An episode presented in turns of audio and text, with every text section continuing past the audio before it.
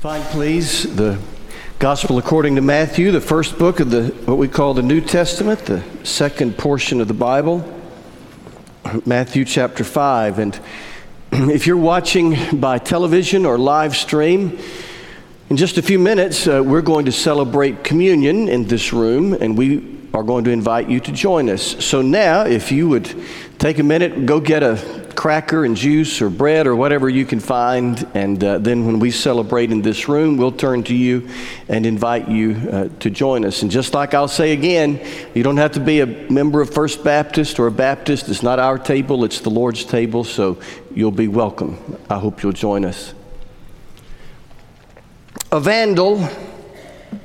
A vandal broke into a department store in the middle of the night. That's how the story began that uh, Soren Kierkegaard told. He was a Danish theologian and a master of metaphor. He said a vandal broke into the department store in the middle of the night, but he didn't steal anything. He just changed all the, the price tags. And so the, the next morning, when the shoppers came in, they were surprised and somewhat delighted to find that a, a diamond necklace was worth about $10, and then the costume, costume jewelry was worth uh, thousands. Soren Kierkegaard said Jesus did something like that when he, when he came to earth and gave us a different way of looking at life, in the Jesus way of life. The first would be last, and the last would be first. Things would be upended. Our values, those things we consider to be of value, and that's never more. Uh, it's, it's never nowhere is it more evident than in what we call the, the Sermon on the Mount. For in the Sermon on the Mount, in the Beatitudes, which we begin studying today, the winners in life are those who are poor in spirit, those who mourn, those who are meek. Those are not generally the ones that our culture would say are the winners, but in the Jesus way of life, our values get, get upended. Today we begin this series. Some of you were, I hope all of you were in Bible study and began our series on the Beatitudes. We're doing it in the worship service and in in the Bible study classes, we're talking about these, these eight beatitudes or blessings which form the introduction to the Sermon uh, on the Mount. These eight Beatitudes are not eight different people, they are eight characteristics, dominant characteristics of the one person who lives in the kingdom of God or under the reign, R E I G N, under the rule of God. These are eight dominant characteristics of the follower of Jesus who looks most like Jesus. But they're pretty high goals, and people have often wondered is this achievable here on earth, or do we have to wait until we get to heaven? Well, uh, John Stott said that, that these standards in the, in the Sermon on the Mount are not easily achievable by everyone, and nor are they totally unachievable by anyone. Now, a quick note uh, to begin this series in each of these Beatitudes, you'll see a characteristic and a promise. So today we'll see, blessed are the poor in spirit, that's the characteristic. And then the promise, theirs is the kingdom of heaven. Next week we'll see, blessed are those who mourn, that's the characteristic. We'll see the promise, for they will be comforted. And we'll see that pattern throughout each of the Beatitudes. We're going to focus on the characteristics, and we'll save the promises for later. We're going to focus on the poor in spirit and those who mourn and the meek and the peacemakers and and so on. Well, let's read uh, beginning in uh, chapter 5, verse 1 of Matthew, and we'll get, uh, we'll get the setting. Now, when Jesus saw the crowds, he went up on a mountainside and uh, sat down. Now, that's a big deal. When the teacher or the rabbi sat down, that meant what's coming is really important. His disciples came to him, and he began to teach them. Blessed are the poor in spirit, for theirs is the kingdom of heaven. Blessed are those who mourn, for they will be comforted. Blessed are the meek, for they will inherit, inherit the earth. Blessed are those who hunger and thirst for righteousness, for they will be filled. Blessed are the merciful, for they will be shown mercy. Blessed are the pure in heart, for they will see God. Blessed are the peacemakers, for they will be called children of God. Blessed are those who are persecuted because of righteousness, for theirs is the kingdom of heaven. Blessed are you when people insult you, persecute you, and falsely say all kinds of evil against you because of me. Rejoice and be glad, because great is your reward in heaven. For in the same way they persecuted the prophets uh, who were before you.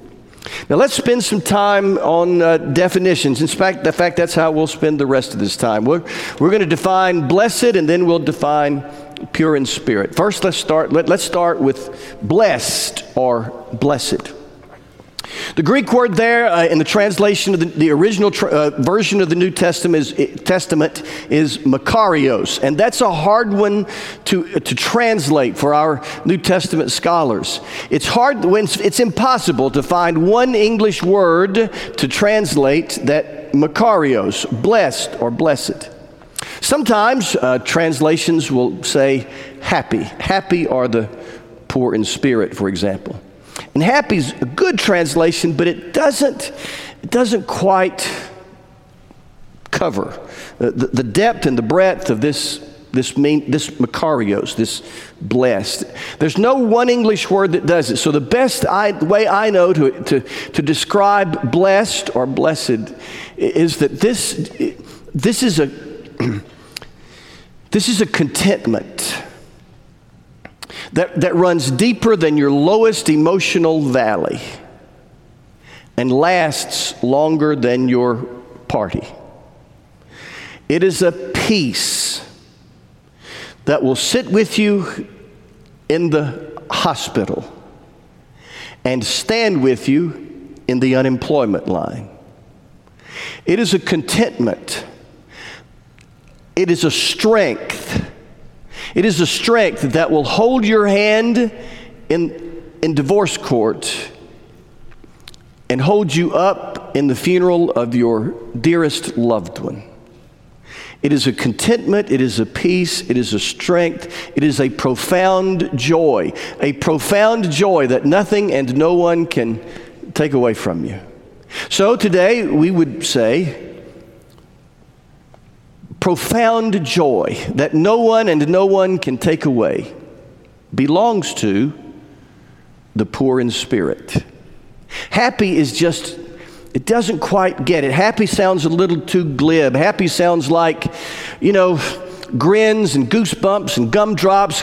It sounds like lollipops and lemonades and blowing bubbles in the backyard. This is more, Jesus is talking about more than happy. He's talking about a, something that's more profound, more lasting, more meaningful than happy. It is a, it is a contentment, it is a peace, it is a strength, it is the joy that, uh, that nothing and no one can take away. We'll come back and revisit that. But now let's talk about poor in spirit. What does poor in spirit mean? Well, first, let's look at what it does not mean. Poor in spirit does not mean grumpy and grouchy. It does not mean fuddy duddy, killjoy, stick in the mud. It does not mean we have no fun.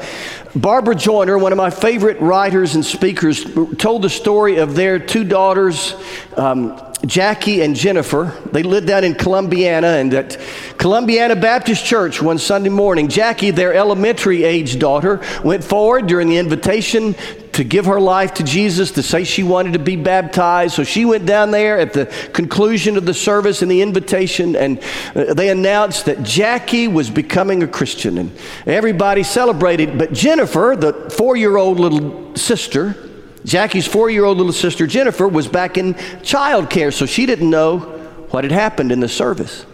When they all got in the car, Jackie, the elementary aged sister who had declared her faith in Jesus, turned to her four year old little sister Jennifer and said, Jennifer, today I became a Christian. Oh my Lord, Jennifer said, who am I going to play with now? It's like, Jennifer was afraid, oh, she's become a Christian. She'll never be any fun anymore. That is not poor in spirit. Poor in spirit does not mean fuddy duddy, kill, killjoy, stick in the mud, grinches and grouches and grumps. It doesn't mean that at all. More importantly, to be poor in spirit does not mean self loathing. Poor in spirit does not mean self hatred. Poor in spirit does not mean we're always beating ourselves up. Two men went to the temple to pray. Jesus began in Luke 18. One of them was a prideful, petty, pious, pompous pointer of fingers. And his only prayer was, Lord, I sure am glad I'm not like that guy. Well, that guy was so ashamed, so embarrassed, he wouldn't look to heaven. He looked downward and he beat his chest, Jesus said, and he, he cried, God be merciful to me, a sinner. Jesus said only one of them went home justified, which means just as if he'd never sinned, and it was, it was not the prideful, petty, pious, pompous pointer of fingers. It was this guy who said, I have an overwhelming tendency to do the wrong thing. I have a chronic propensity for what the Bible calls sin, and I can't fix that on my own. God have mercy on me, a sinner. But pay attention, he did not say, he did not say, God have mercy on me. I'm a useless, valueless, clueless, pointless excuse for a human being. He didn't say that. He didn't say, God have mercy on me, a worm. Have you ever heard of worm theology? It's a thing.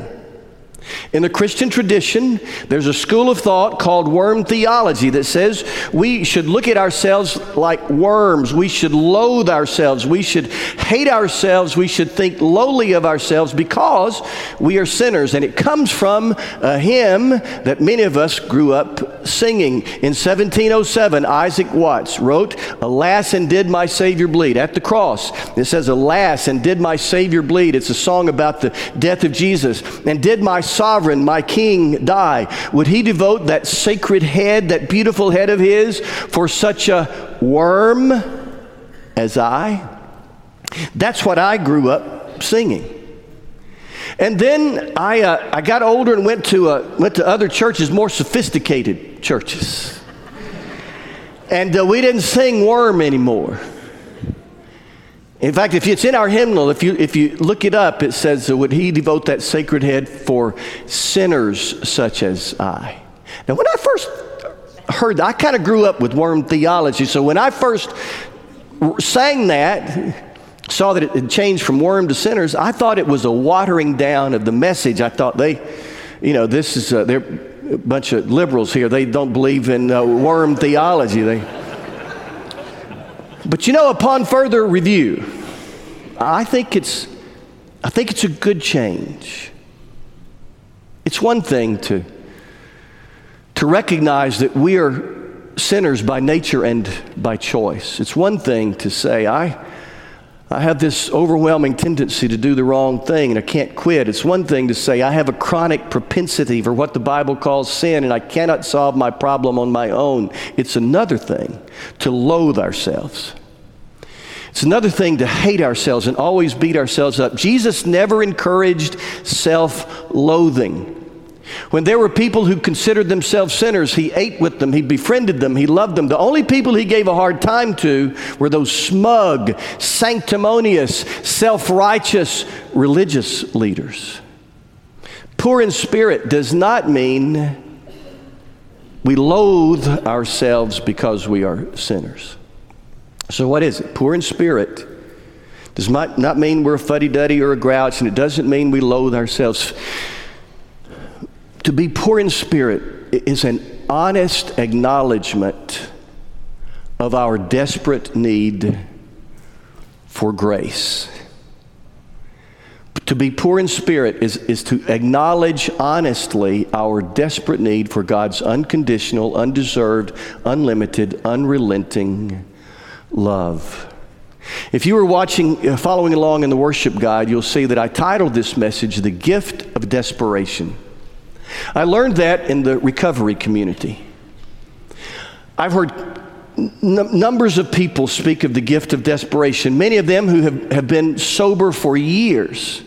And they'll talk about that wonderful moment in time when they were desperate. Step one of the 12 steps of AA says we admitted we were powerless over alcohol and our lives had become unmanageable. Until you get there, you don't get help. So they will look back. People have looked back. Friends of mine who are in recovery look back and they say, That was a gift. The gift of the end of my ropeness. Uh, the gift of realizing I can't do this on my ownness. Without that gift, they said, I'd still be addicted. It was a gift to realize my desperation. And that is poor in spirit. It is the gift of desperation because as long as we think we're all right, uh, we'll never turn, we'll never find that contentment and peace and strength and joy of which I spoke a moment ago. As long as we think uh, we're good enough on our own, we'll never realize our desperate need for, for grace. Our first little church was uh, the Lucas Grove Baptist Church out in the country in Kentucky. And one Sunday morning, the deacons, after service, the deacons were together with spouses, and Carrie and I were there. I don't remember uh, what prompted this, but Norman Patterson said, and this was almost 40 years ago, Norman said, When I get up in the morning and I look in the mirror, I often say, Old boy, you ain't much. Now, Norman didn't wallow in self pity. He, would, he did not loathe himself. He, he wasn't beating himself up. He just recognized his desperate need for grace. That, oh boy, that ain't you ain't much. That's that's poor in spirit. And so if you came here today uh, feeling badly about yourself, you're in the right place. And if you got up this morning and looked in the mirror and at least thought something like, "Oh boy" or "Oh girl, you ain't much," you are right on the verge of the kingdom of God, of the reign or the rule of God in your heart. If you got up this morning, looked in the mirror and said, "Lord, you sure are lucky to have me around," then you are a long way from from the kingdom. To be poor in spirit is to recognize our desperate need. As sinners by nature and by choice, our desperate need for grace.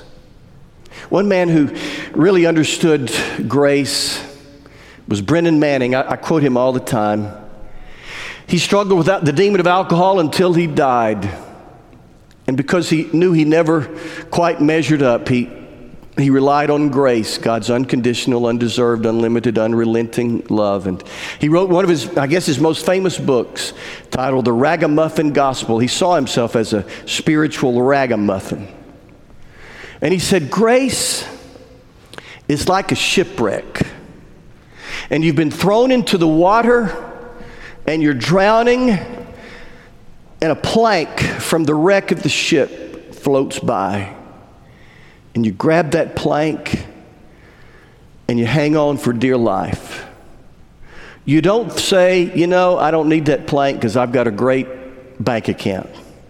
You don't say, you know, I don't need that plank because I'm executive vice president of my company. You don't say, I don't need that um, pl- plank because my stock portfolio is doing really well. You grab the plank and you don't brag. You know, there are other people in the water flailing like you are. You don't say, hey, over there, I've got a corner office. That doesn't matter. And you don't yell over there, hey, I, I've done a lot of good things. All those, those things don't matter. You just, you just hang on to the plank. And by the way, you know you didn't earn that plank. It just was, you just flailing in the water. And suddenly you had a you had a plank. Grace is like that plank. We don't earn it.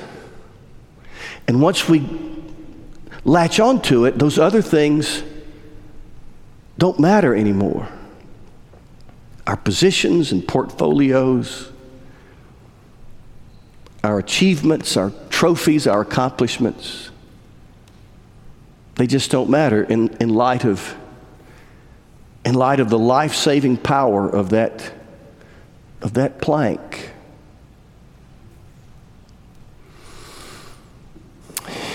Billy Graham, of course, was the famous evangelist of the latter half of, um, you know, 1950 through the late 1900s.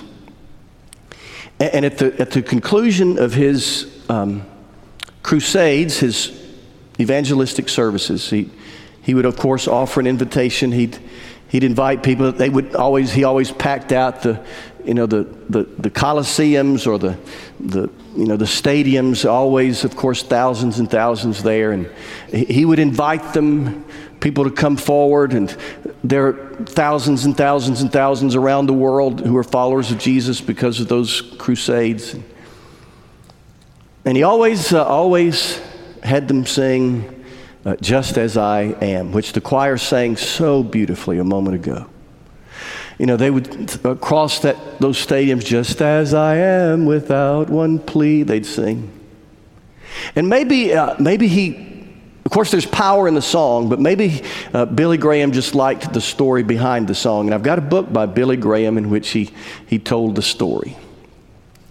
He said uh, it was 1835 in London, and there was a big uh, soiree. There was a big, some kind of big social party. You know, socialites and VIPs were there. And one of the persons uh, there was uh, Cesar Malan, a, a, famous preacher, not to be confused with the, the dog whisperer. I understand he's got the same name or a similar name. Not him, but famous preacher, 1835 in London. And uh, the entertainment was a lady named Charlotte Elliott. And she thrilled the crowd and wowed the crowd with her playing and her singing. And during a break, Cesar Malan, the preacher, went to the entertainer, Charlotte Elliott, and oh, he said, You're just so wonderful. And he said, As you were playing and singing, I thought of how blessed the, um, the cause of Christ would be if only you were to dedicate your talents to his cause. But he didn't, he didn't stop there. He said, Young lady, you are as much a sinner in the sight of God as a drunkard in the ditch or a harlot on the Scarlet Street. Real tactful guy, sounds like, right? Young lady, you are as much a sinner in the sight of God as a drunkard in the ditch or the harlot on Scarlet Street. But I'm glad to tell you that the blood of Jesus Christ, his Son, can cleanse from all sin. She must have looked shocked because he said, I mean no offense. You're right, yeah. I mean no offense, he said.